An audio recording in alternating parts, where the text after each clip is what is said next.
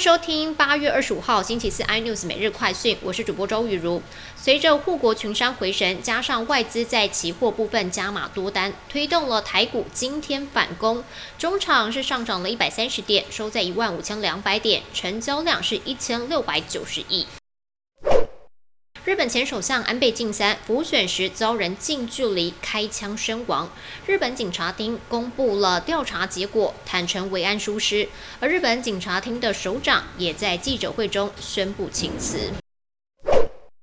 东京世锦赛十六强赛今天登场，台湾一哥周颠成是率先挺进了八强，球后戴资颖同场是接力对上了世界第七十九的越南选手，也顺利抢下了八强门票。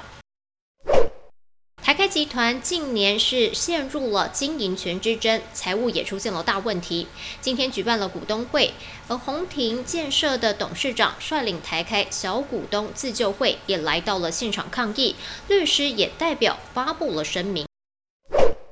美国总统拜登宣布减免学生贷款，让大学毕业生免除大约三十万元的学贷，估计将有四千三百万人获得一定程度的减免，大约有两千万人债务可能被完全的免除。更多新闻内容，请锁定有线电视四十八八十八 M O D 五零四三立财经台 iNews，或上 YouTube 搜寻三立 iNews。感谢台湾最大 Pocket 公司声浪技术支持。您也可以在 Google、Apple、Spotify、KKBox 收听最最新的 iNews 每日快讯。